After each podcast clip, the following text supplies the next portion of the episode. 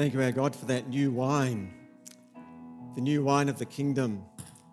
We pray that the new wine would always be in new wine skins, that we would be the vessels that carry the sweet taste, the fragrance of your very self into the world around us.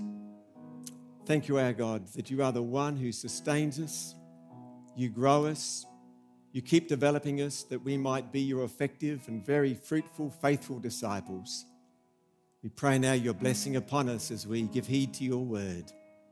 In Jesus' name, amen. Please be seated.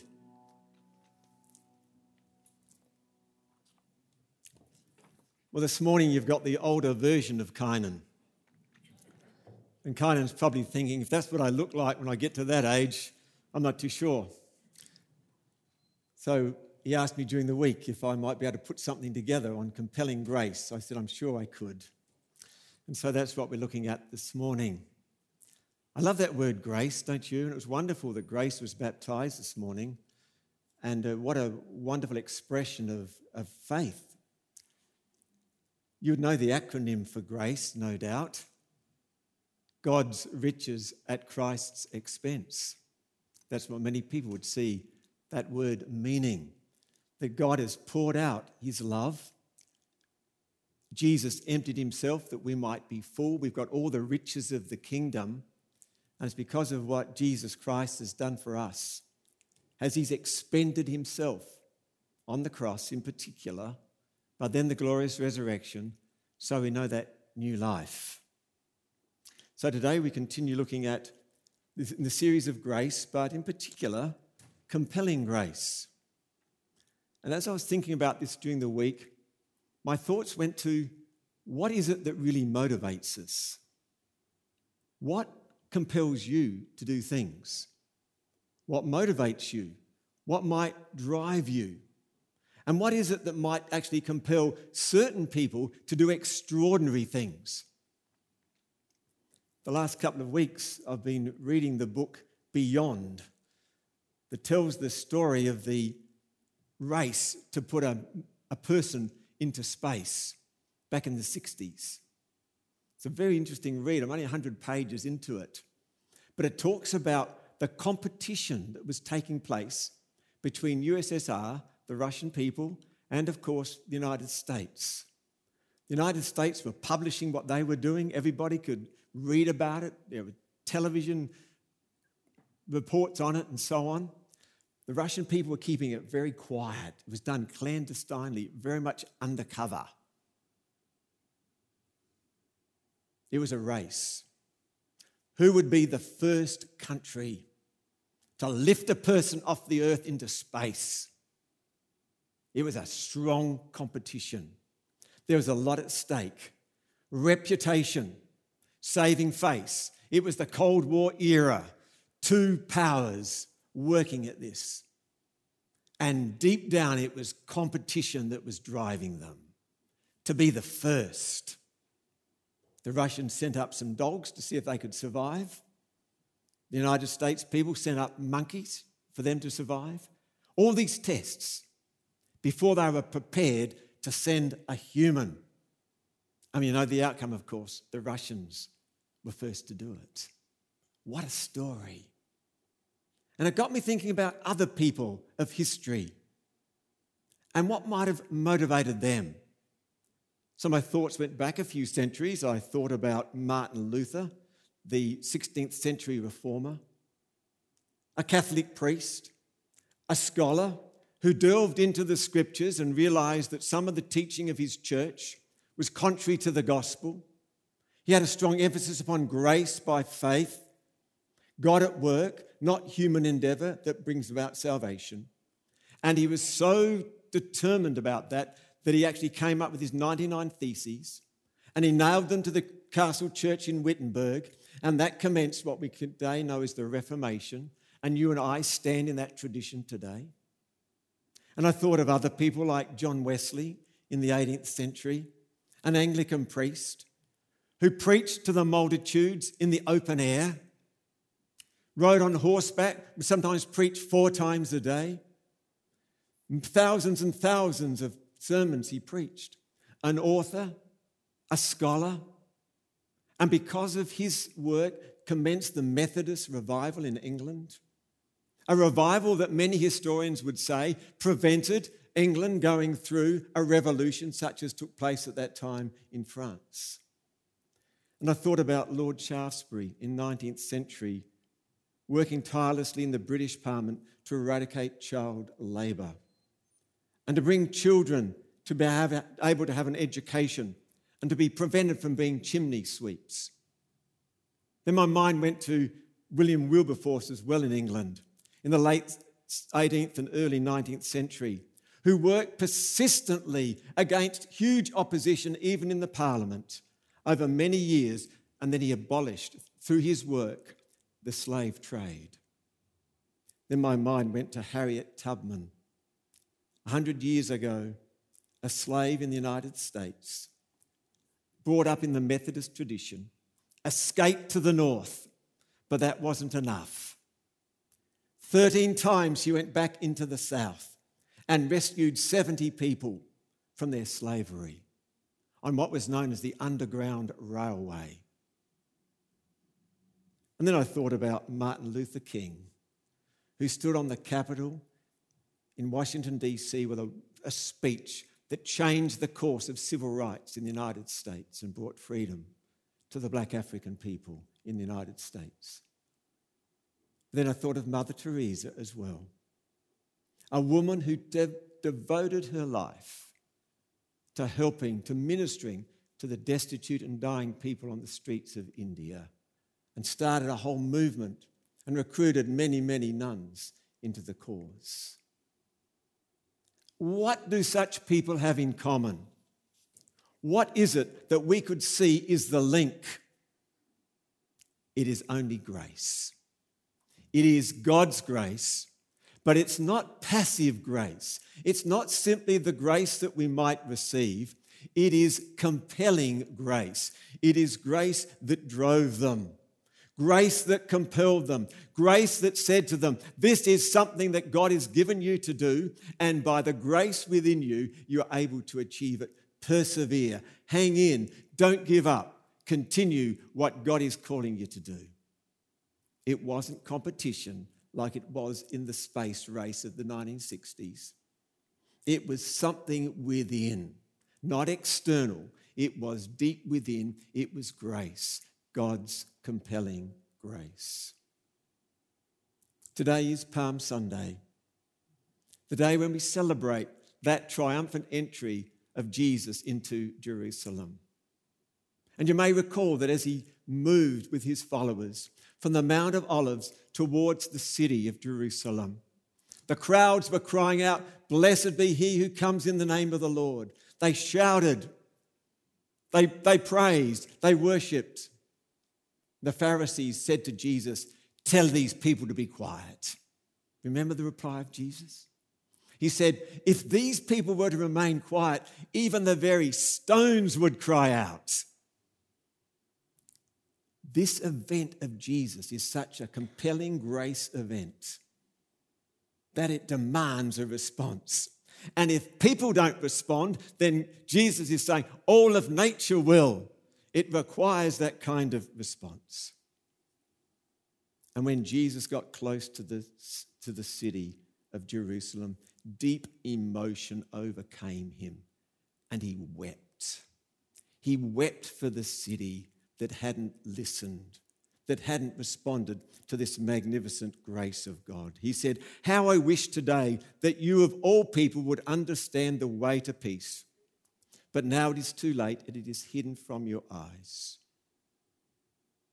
And so, once in the city, he entered the temple and he saw that it had become a place of commerce, of money exchange for goods, items to be sacrificed, animals and birds. And Jesus cleansed it. For he said it's become a place of commerce, a den of thieves. It's meant to be a place of prayer. And all of this is driven by God's grace, the grace of God within our Lord Jesus Christ. What do you think about Jesus? when I think about his humility, what he was able to do in human form, how he expressed such deep love, how he healed people, how he reached out to those who were beyond the margins of life, how he included people who were unlovely, and so on.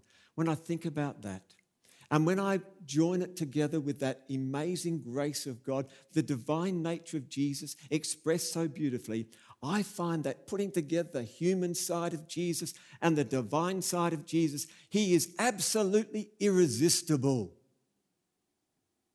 So I give him my life. Don't you? That this Jesus exercised such compelling grace I can do nothing else but say, You are my Lord and my Savior. So, where would that leave you? What is it that might compel you? Think of that song we sang at the beginning today, based on John 3:16. For God so loved, expressed such grace so loved the world that he gave his only Son, that those who put their trust in him might never perish but have eternal life. Do you see the motive? It's grace. God so loved. That drove God to give his Son. That's the plan. The outcome is eternal life for those who believe. So I wonder where there is such compelling grace operating today. Where is such passion expressed? Remember that Rick Warren, the now retired pastor from Saddleback Community Church in Southern California, wrote two books. One was The Purpose Driven Life. And in that book, he was saying to people, You have purpose. There is meaning to your existence. Don't live a meaningless life. Then he wrote The Purpose Driven Church, reminding us of the key things that we do as a church, that we do have purpose. We are people of grace, receiving grace, but also expressing grace, and we are compelled to show it. So, what are you passionate about? What is it that you would sacrifice under God in order to give in some way to a greater cause? Are you simply placid? Are you simply going through the motions when God is saying there's a higher calling? expressing God's grace in some way that's going to make a really, really big difference. Sometimes it will mean stepping out of our comfort zone. I found that time and time again in life. I thought this weekend was going to be easy for me. I didn't expect a phone call midweek from Kynan. But see, God's grace compels. God's grace wants us to step into something fresh, to do the new thing, not to remain where we are. It can be comfortable where we are, it can be easy. But God is saying there's something else going on. I've got more for you. Step into it, get into the Word, learn more about my grace and my, the way I work with people. And there's some scriptures that help us in all of this. I love 2 Timothy chapter 1 verse 7. Where Timothy perhaps was not doing what he was called to do. He wasn't expressing his gift as he should. And so Paul, the apostle, wrote to Timothy and said, God didn't give us a spirit of fear and timidity. Not at all. Any fear doesn't come from God. Timidity, holding back, doesn't come from God. But God is a compelling, gracious God. God, he said, has given us a spirit of power, of love, and of self discipline or self control. And later on, when Paul was wanting to explain about his ministry, why he was transient, why he was itinerant, why he was moving around, going to Asia Minor, going into Greece, why he was doing this. He talked about compelling grace. He said in 1 Corinthians chapter 9 verse 16, preaching is preaching the good news is not something I can boast about. I am compelled by God to do it. How terrible for me if I do not do it. I love the old translation of that. He says, Woe is me if I preach not the gospel. What is it that you ought to be doing that you would say, Woe is me if I don't do it? because the love of Christ controls us. 2 Corinthians chapter 5, verses 13 to 14, where he's talking about how people are responding and the various ridicules that are coming to him and his companions as preachers. He says, If it seems we are crazy, and, and of course, the world out there thinks Christians are crazy, so that's okay, just accept it. But it says, If it seems we are crazy, it is to bring glory to God. Isn't that wonderful? If people think we're crazy, it's to bring glory to God. And then he goes on to say, And if we are in our right minds, it is for your benefit that we can communicate clearly. Then he goes on to say, either way, Christ's love controls us. Christ's love urges us on. The grace of God compels us. So, amongst the many things that you might be doing, the choices that are before you, the things that you might be able to do, what is it that's the best thing that you can do under God's compelling grace. Let me just suggest a couple of things that might be helpful in this. The Bible talks a lot about wisdom. talks how we should seek wisdom. Many books in the Old Testament say, seek wisdom above everything else. Jesus is personified wisdom. He is the Logos in John chapter 1, the Gospel. The Logos became flesh, the Word became flesh. Wisdom personified in Jesus. So I think as God's grace compels us, the thing that we could seek above everything else would be pure wisdom. Let's give an example of this. A couple of Sundays ago, we looked at the, the stories in Luke 15 of the shepherd who went looking for the lost sheep, the woman who went looking for the lost coin, and then, of course, the father who had the two sons the older boy stayed at home, didn't like it when the one who was the reprobate came home. Those two stories are quite different, really, as they talk about how God works his wisdom in us. In one, or in the first two actually, we are called under God's grace to act immediately. The shepherd, once the 99 was safe, went immediately looking for the lost one. The woman, when she lost a coin, searched immediately for what was lost. But the father in the third story waited. No doubt he prayed, but he waited patiently. He waited for the moment. The moment when the son came to his senses and returned, and then the father ran and met him. God gives us wisdom.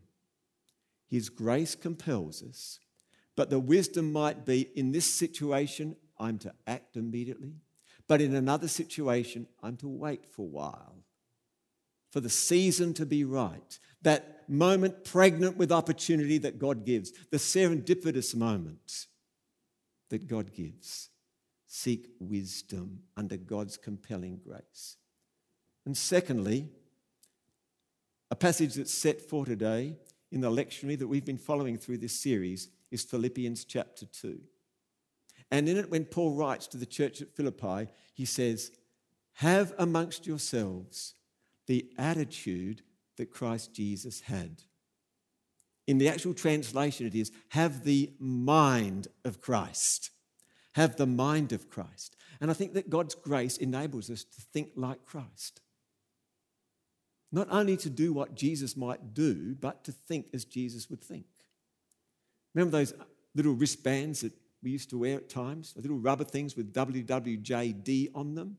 What would Jesus do? And so the emphasis is upon what would Jesus do in this situation?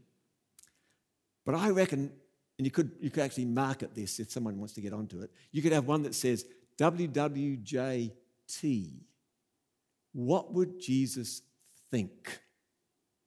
What are the thoughts of Jesus? And for us to keep praying under God's grace that we would begin to think the thoughts of Jesus. And the way that we can do that primarily is by getting into Scripture, reading the Bible, getting into God's Word, and allow the God's Word to get into us. And as we do that, almost any thought we can have would be the thought of Jesus. So, what might be the compelling grace of God at work in your life? And I appeal to you here. There are many distractions today that could cause us to deviate. In the busyness of life, we could be dulled to the grace of God. We could.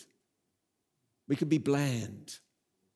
But I think what grace is calling for is passion, real passion, energy, drive in the cause of God. What is God calling you to do? What switches you on? What would propel you to go to bed early so you can rise early the next day with new energy? Saying, Lord, this is the day that you've given. This is the day of service. This is the day in which I can absolutely immerse myself in what you have for me.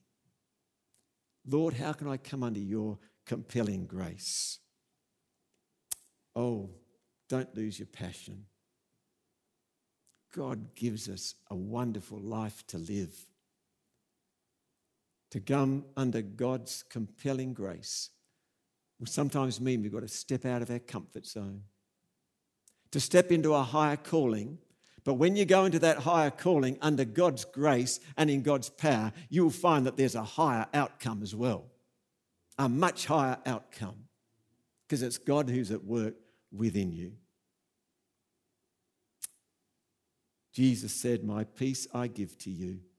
So don't be troubled or afraid. And, he, and Paul said to Timothy, This is why I remind you to fan into flames the spiritual gift God gave you when I laid my hands on you. For God has not given us a spirit of fear and timidity, but one of power and love or grace and self discipline. What would it be like in this church or any church if we said, yes, this kind of grace is real in my life? It's real in our congregation. It's real in our life groups or our community groups. It's real as we step into the community. It's going to be real at the Easter camp next weekend. We're going to keep praying for that. What, what would it be like if we said, Yes, Lord, I'm not going to simply live a bland life. I'm going to get excited about this Christian faith because the grace that we're talking about is grace that compels, grace that gives purpose, grace that's rich in meaning, grace that causes us to step out in faith and take the risk of faith because that's where God is leading us. Mm-hmm. Let's pray. Our Father God, you are so gracious in all the ways you deal with us. So gracious in the way that you sent Jesus, our Lord and Savior, into the world for our redemption, for our reconciliation to you. Lord, we, we thank you and we bless you. Thank you, Lord, that your grace abounds.